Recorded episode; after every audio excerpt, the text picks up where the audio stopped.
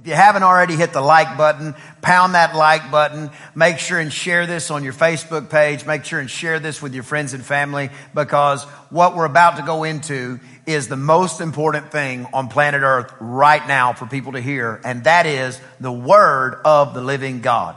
Father, I thank you this morning for giving me a word, for giving me a message. We're going to go right to your Bible, and I'm asking that people would hear your voice and not my voice today in Jesus' name. And all God's people said, Amen. Listen, I love to bring the word of God, and I, I wish every time that that I, I I prepared a word, it was like this radical encounter. But the truth of it is, eh, that's not the fullness of being a Christian. Uh, being a Christian is not, you know, tiptoeing through the tulips all the time and riding roller coasters and, and, and, and, a, and a cushy, soft life.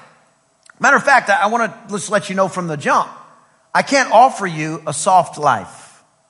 I can't offer you a life without trials and tests. But what I can offer you a life, what I can offer you is a life that is worth living. And this morning, I want to talk to you about kingdom. Everybody, right where you are, just say kingdom. See, kingdom is the, the concept that we find knit all through the Bible, stitched all through God's holy book, that literally changes everything when you get a revelation on kingdom. In the book of Genesis chapter number one, God created man in his likeness and in his image. Genesis chapter number two, he formed man out of the dust of the earth. And in both one and two, he declares that he's giving man dominion. Everybody say dominion. See, dominion is a different thing because dominion means a dominant position. God's will is that humanity would have a dominant position on planet earth. Now, that's a shift for some of us. Maybe you've never heard this before. Maybe somebody shared this with you on Facebook and you're like, let me see what this preacher in a hoodie's talking about. I'll tell you what I'm talking about. I'm talking about kingdom. And the same way, when I keep saying the word kingdom, something jumps on the inside of you. That is the thing. It's called bearing witness. Is how the scripture, is how the scripture calls it. That's how you know what I'm saying is accurate from the word. It bears witness with you. God's intention for planet earth was for his created children, the sons and daughters of God, you and me, humanity, to have dominion and authority right here on planet earth. So it was a time when God created man, he formed man, he gave man dominion, and then man began to make decisions. He began to call this animal a rabbit, this animal a donkey. He said, that thing's fat, looks funny, and it's got these long things coming out of its face. I'm gonna call that one a walrus. He said that one's fat and, it, and it's and it's it, it, walks around and it looks like it you know does good in water and on land. I'm gonna call that a hippopotamus.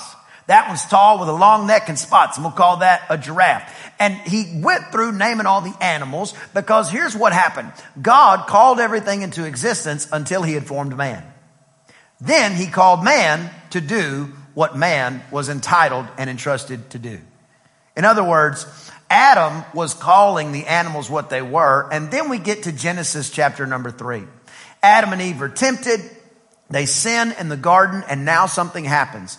The curse is instituted on planet earth. Now the curse, because of sin, has the opportunity to take place on planet earth. This is a very important thing because there's a lot of things we're not going to know the answer to on this side of eternity. Why do bad things happen to certain people? Why do good things happen to people that hate God and, and, and spew venom against God? I'll tell you why. It's because we live in a cursed world. Now, a part of the curse, and you can see this in Genesis chapter 3, was thorns began to grow. I don't know about you, but I've tended a few gardens in my life. Again, I'm from East Texas where we, we spent a lot of time outside, uh, um, raising what we would eat from time to time. And, and if you've ever had a garden, you know that weeds are not something you have to plant. They grow on their own. You only plant what you want to grow, but all kind of other stuff's going to try to grow. So that's what happened when sin came about. Now all of a sudden, Adam didn't necessarily plant thorns, but thorns began to spring up. And thorns came in once the curse was activated. So it's very, uh, uh, it's very obvious in the Word of God that thorns represent the curse. Now here's the reality. The Bible also says, cursed is any man that hangs on a tree. Sound familiar? Our King, King Jesus, he hung on a criminal's cross for you and for me. But before he hung on that criminal's cross, the Bible says they platted or they took a bunch of thorns and they made them into a crown to mock him. Those thorns, those thorns represent the curse. So they took those thorns and they put them on our Savior's head and they mashed him into his head until he began to bleed from them. In other words, King Jesus has already been crowned. Listen to this. This is very important. Remember, we're talking about kingdom. King Jesus has already been crowned with the curse. In other words, our king has already borne the curse. It is not our responsibility to bear it again. The Bible says that he is the lily among thorns. So there was a crown of the curse that was placed on Jesus. You say, why is this so important? Well, the, the, the, the name of the day that's going around the whole planet faster than anything is the coronavirus. Now, for some of you, uh, that speak Spanish, uh, number one, shout out, te amo, uh, Dios, te, Dios te bendiga. Uh, but for those of you who speak Spanish, you already know corona means crown. So literally, they have this corona or this crown virus that's going all around the world, infecting people, causing fear and doubt to be everywhere. And the challenge that we have is to stay faithful even in the middle of this situation. But one thing I want you to remember, that's not my crown. The Bible said Jesus already bore the crown of the curse. I refuse to put on a crown of the curse. I'll tell you what I will put on. There are, there are uh, crowns in the New Testament that belong and are a legal right for every believer to wear. One of them is an incorruptible crown. Now that, that sounds kind of interesting. What does that mean? It means it never rusts out. It never wears out. It's a crown that is everlasting, a crown of rejoicing. There's never been a time in my life where the crown of rejoicing is more important. You've got to hold on. The Bible says it like this in Revelation 3 and 11. It says, don't let anybody steal your crown. What'll steal your crown? Well, I'll tell you what'll steal your crown. Doubt, fear, unbelief, a constant barrage of all the negative information begins to chip away, and before you know it, you haven't rejoiced in the Lord in days, if not weeks.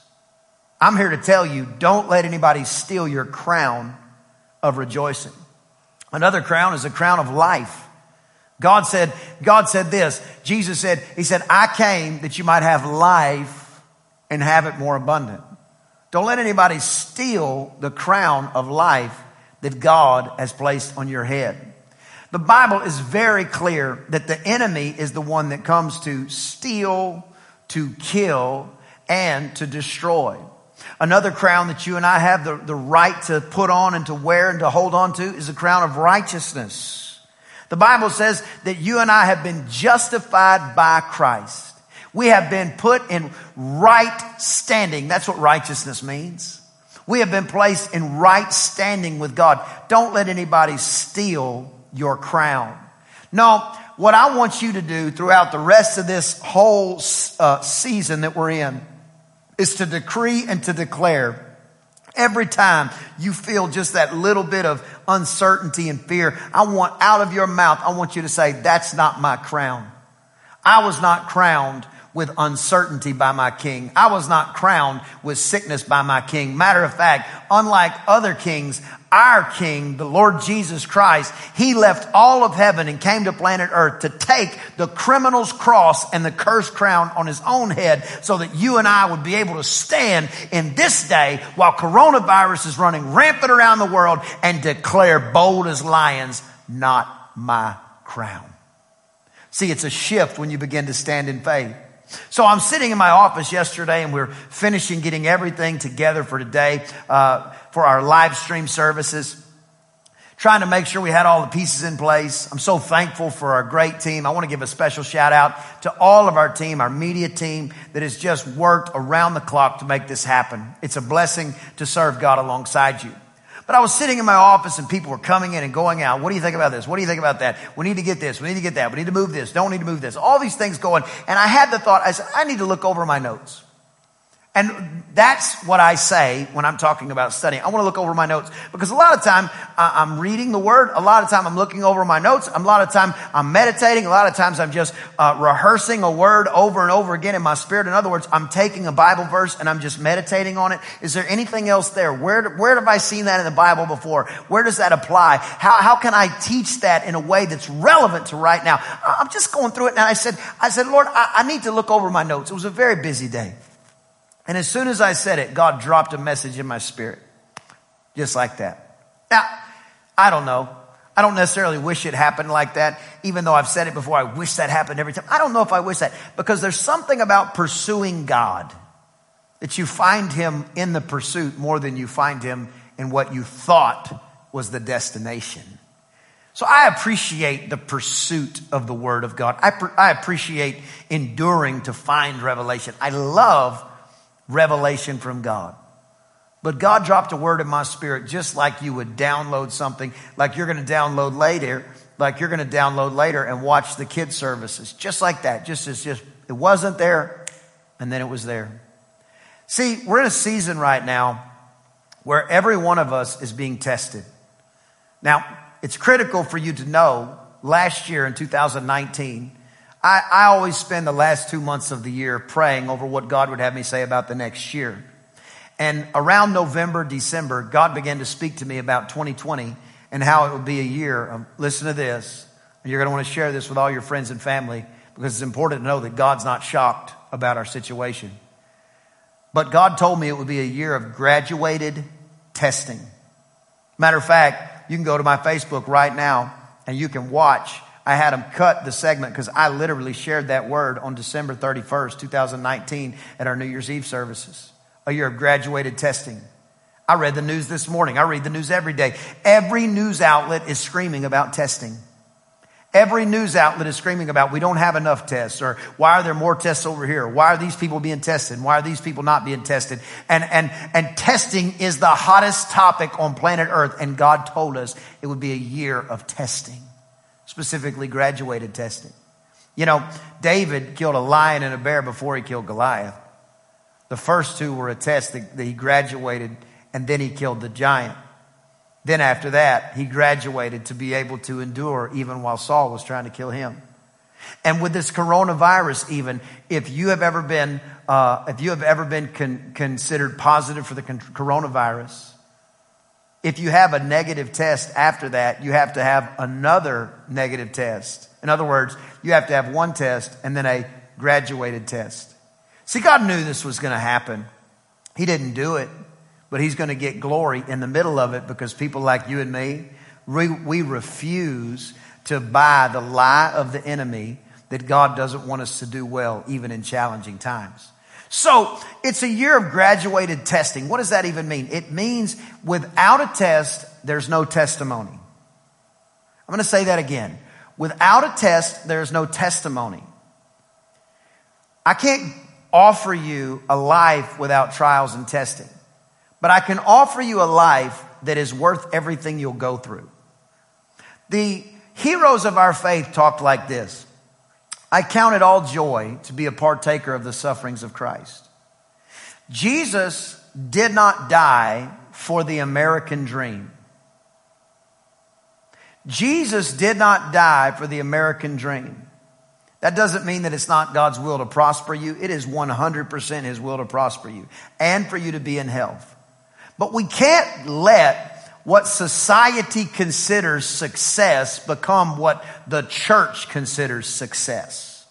Success is what God says it is, and success is a life well lived, a life in service to the kingdom. Somebody say kingdom.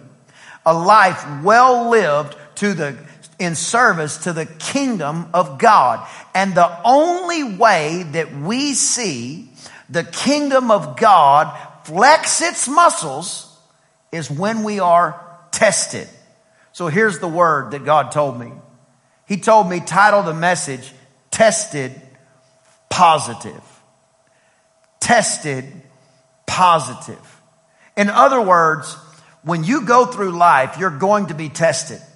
What I want you to do is to be, when you are tested, I want you to remain absolutely positive that God's going to do exactly what he said he would do. Let me bring to your remembrance Moses. Moses led the Israelites, Israelites out of Egypt. And as soon as they got out of Egypt, the Bible says that they came in front of the Red Sea and there's this huge body of water in front of them. And you got Pharaoh and his army that's coming in chariots behind them to kill them. And, and so they got death on one side and death on the other side. And the Bible says that Moses is standing there and the people started talking to Moses like, man, you're crazy. Why are you talking about faith right now? Why are you talking about believing God right now? Can't you see there's a problem behind us and a problem in front of us? And Moses says, God is going to deliver us. The question is, when you are tested, can you remain positive that God is going to, in fact, take you through the valley of the shadow of death and bring you a victory like he has done countless times in your life. The Bible says that even those close to Moses says, we should have stayed in Egypt. If we'd have stayed in Egypt, at least there's graves in Egypt. Well, I don't know about you, but I don't have any intention of dying in bondage. I have every intention of when I die at 120 years old to die honoring God and glorifying glorifying God and declaring that He's the same yesterday, today, and forever. So Moses is there and everybody's saying we should have died in Egypt. And the Egyptians are coming in chariots to kill him. And the Red Sea's in front of them. And, and Moses looks at God. He says, God, you got to deliver us. And God says this to him. I'll paraphrase for you. He says, why are you crying out unto me? King James says it this way, wherefore thou criest out unto me. He said, stretch forth your hand and you tell the water to get out of the way. I wish the church of the living God would rise up in faith, would take up their kingdom position of dominion and authority and begin to call things are not, eh, thought things that are not as if they were. In other words, it's time to rise up as a church and declare not my crown in Jesus name. Because when you are tested, you need to be positive that God's going to do exactly what he said he would do. One of my favorite stories in the Bible is, is, in the book of Daniel. And there were three guys, Shadrach, Meshach, and Abednego. And the Bible says that they would not serve any other gods, but there was a king named Nebuchadnezzar. If you're sitting on the couch next to somebody, just look them right in the face and say, Nebuchadnezzar. Nebuchadnezzar was a king and he had this big statue built of himself. And he said, if you hear music, you got to bow to this statue. And the Bible says that they played the music and everybody would bow down, but there was Shadrach, Meshach, and Abednego just standing up, uh, uh, tall and bold, just standing in faith in the name of Jesus. And they said, now wait a minute. You guys are going to bow or we're going to cook you like a bunch of Hebrew hot dogs. We're going to throw you in a furnace. Let me say it differently. We're going to burn you. We're going to put you in a fire until you die. And Shadrach, Meshach, and Abednego said, we, we don't have to like think about this. We have already made up our mind. You play music. We don't bow to demons. We don't bow to viruses. We don't bow to statues. We don't bow to pagan gods. We only bow to our God. So they, they said, we're going to take you and put you in front of the king. They said, fine, take us to the king. That's why I keep saying kingdom. It's all about a kingdom. You may get drug in front of the kings or the rulers and the principalities of the world. But our king has already given us total victory. We are representatives and ambassadors of a whole new kingdom. And when Jesus was asked how to pray, he literally said, pray that heaven would come here like it is there, that the kingdom would come here and function here like it is there. He didn't say pray that you exit out of here real quick. Oh, you got work to do. If you have breath in your lungs, you still have work to do. God has a call and a purpose on your life. What I want to know is when you are tested, can you remain positive that God's going to do what he said? So they dragged Shadrach, Meshach, and Abednego in front of Nebuchadnezzar, and they said, what's the problem with these guys? I thought they were good guys. He said, they are good guys, but they won't bow to your statue. Nebuchadnezzar said, why won't you bow to our statue? They said, we only worship God, and we don't bow to any other gods or any other symbols or any other idols or any other pagan thoughts. Not humanism, not secularism, not this idea that man is smarter than God. We don't bow to that. We need God. If there's ever been a moment in time where America and the whole wide world literally needs God, you say, well, you know what? Church just makes me uncomfortable. People like you that talk about the power and the presence of God make me uncomfortable. Let me ask you this. Turn on the news and watch it for an hour and tell me how comfortable that makes you. We are in unprecedented times. We don't just want God to move right now. We absolutely need Him to move. And He is on the move. And we will see the will of God come to pass. And this virus will dry up and die. And a great mighty revival is going to come right in the middle of it in the name of Jesus. Just give yourself a big high five right there since we're all practicing social distancing. Give yourself a big high five in the name of the Lord right there. All right. So Shadrach, Meshach, and Abednego are in front of Nebuchadnezzar. Nebuchadnezzar says, I'm going to throw you in the fire if you guys don't bow. They said, Nebuchadnezzar, I love how they answered it. They said, in King James, it says it like this. We are not careful to answer you in this matter. Doesn't that sound holy? I have already thought about this. I've already come to my decision that when I am tested, I will remain positive that God's going to do exactly what he said he would do. Nebuchadnezzar in a fit of rage says, I'm going to heat the furnace up. I'm going to build the fire seven times bigger. Shadrach, Meshach, and Abednego said it wasn't the size of the fire that made our decision.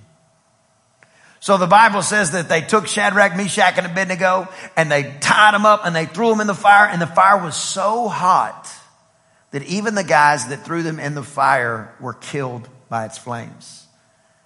And what happened next was amazing because we all have to go through the fire from time to time. But the Bible says when we go through the fire, we will be refined and we will come out as gold. The Bible says that Nebuchadnezzar looked, he said, wait a minute. He said, didn't we throw three men in the fire, bound up and tied up? He said, we sure did. He said, well, I see four men in the fire walking around and none of them are hurt. And listen to this. One of them looks like the son of God. Jesus Christ will meet you in the dead center of every test you are ever put through on this planet. My question is when you are tested, can you remain positive that God's going to do exactly what he said he would do? I'm going to wrap this up with this right here. We're all going through something. The earth itself is travailing. Challenge after challenge is taking place. But I want to encourage you as you're tested, remain positive. I'll say it differently. Hold fast your confession of faith. In a letter that Paul wrote to a church, a church at a place called Philippi, 1 Corinthians, verse, chapter 1, verse number 6, he says this. He says, he says, being confident. Somebody say confident. Confident means I'm assured. I've already made my decision. You don't, listen, you don't fall into infidelity if you decide right now, I will never, ever, ever sleep around on my spouse. You just remain confident that you've already decided what you're going to do. When you go through these tests in life, you remain positive that God's going to do what He said. He said, being confident of this very thing, listen to this, that he which hath begun a good work in you. Now, the big question is, where's the root? The root is wrapped deep around the rock of ages Because it wasn't you that started this good work, it was he, it was him that started this good work. And if it was him that started the good work, then it's on him to complete it. My job is to stay faithful. My job is to test positive. It said, He which begun a good work in you will perform it. Somebody say, perform it. It's a powerful thing when you begin to understand what he was really trying to say. That word perform it could even be translated perfect it. One translation says, like terminate it like bring it all the way to its termination, all the way to its completion. Being confident of this very thing. He which begun a good work in you, he's going to perform it until the day of the Lord Jesus Christ. I don't believe this is the end of days. I know we're closer, but I don't believe Jesus is coming back today. If he does, I'm happy with that. I'm out here on the first load. Praise the Lord. But I don't believe he's coming back today. And I can give you a hundred reasons why. One of them is the Bible says it'll be like the days of Noah. People will just be going about their normal life. Look around you. It's Sunday at 1219 and you're not sitting in the house of God. This is not normal life. I don't think this is the time that he's coming back. The moment in time that he's coming back. But what I will say is this until he comes back, God is going to perform what he started in you. The challenge is can you test positive? David was tested when the giant yelled at him, I'm going to kill you and cut your head off. But he was positive that the God of angel armies was going to deliver him. Paul was tested when he was shipwrecked on the way to see Caesar as a prisoner. And everybody thought he was going to die. And everybody thought everybody was going to die. And Paul said, I can't die now. I am positive that God told me I'm going to see Caesar. So while he was tested, he was positive that God was going to do exactly what he said. So maybe that's you today. And you needed that. You needed to know that this is not foreign to God to be tested. The Bible says Jesus was tempted with every temptation that you and I've ever been tempted of. And he gives us victory over that. He gives us victory over doubt, fear, unbelief, and everything in between. So, my prayer for you today, and I'm about to pray over each one of us, is that while we are tested, that we are positive that God will do what he said. So, right now, just right where you are, just lift one hand to heaven and let me pray for you. Father, in the name of Jesus for every person under the sound of my voice, live and watching the replay. I pray in the name of Jesus that your anointing would overtake them. And that while we are all going through a trial, I find it very interesting to remember this that it was the Spirit that led Jesus into the wilderness. Everybody says it's it, one thought it's like the devil went looking for Jesus. I think Jesus went looking for the devil the Spirit led him into the wilderness and he was tempted. And do you know what, his last temptation was? His last temptation was to be crowned effectively over different kingdoms. But Jesus said, Not my crown. In other words, Jesus was tested, but he was positive that the good work that had begun in him would be completed fulfilled, perfected. So, Father, for every person under the sound of my voice, I just speak a spirit of boldness over you today. I speak the anointing and favor of God over you. That even as we're going through these tests, that you'll be positive that God's going to do what He said He would do. Now, real quickly, if you're watching this broadcast, I'm about to close now. I'm about to about to end this broadcast, but if you're watching and you've never given your life to Jesus, First Touch team members, be at the ready. If you've never given your life to Jesus, I want to encourage you to do that right now. I'm going to lead you in a prayer. Just say this right where you are. If you've never given your life to Jesus or you need to give your life back to Him, just say this after me. Say, Oh God, I give you my life, fresh and new. I turn from sin and I turn to you. Write my name in your book. I'm a Christian now on my way to heaven. In Jesus' name, amen Well, if you prayed that prayer, we believe you've been born again, and I want to know about it. Drop a comment in the comments below. I promise you, there's lots of people watching right now that are going to be very excited to know that you gave your life to Jesus. Shoot us a direct message or reach out to us because we love you and we want to help. Love, we want you to help us love people and point them to Christ. Well, it's been an interesting weekend. Churches all over the world have had to adjust. But I think the body of Christ is rising up. Make sure and check out the kids' services that we have for you, both the ones for the kinders as well as our kids service. It's on the New Heights Facebook page. Make sure and follow the Facebook page. Go and like the Facebook page, New Heights and Pastor Brian Hallam, and make sure you subscribe to get notifications turned on. Make sure you get your notifications turned on for both of those accounts. Also, go to Instagram. If you want to know what I'm doing on a regular basis, uh, you can see me more on Instagram. Matter of fact, that's one of the things that I've committed to do is I'm going to step up a little bit more. I'm a very private person, but I'm going to share more on Instagram and those areas. It's easier for me to do the Instagram at this point because I know it a little bit better. But make sure and go and follow me on Instagram and turn your notifications on as well. I'm going live more than I've ever gone live. Uh, I've literally been staring at a camera almost all week, ministering to people. I've been on the phone with pastors all over the world, ministers all over the world. A lot of them are full of faith, and a lot of them are really concerned right now. And I just know that God's going to make a way where there is where there was no way. Can you say amen to that? Well, praise the Lord. I love you. God bless you. Make sure, if you haven't already, share this message with somebody that you love. We'll be back live to worship with you this Wednesday night at 7 o'clock Central. So until then, let's all commit together to love people and point them to Christ.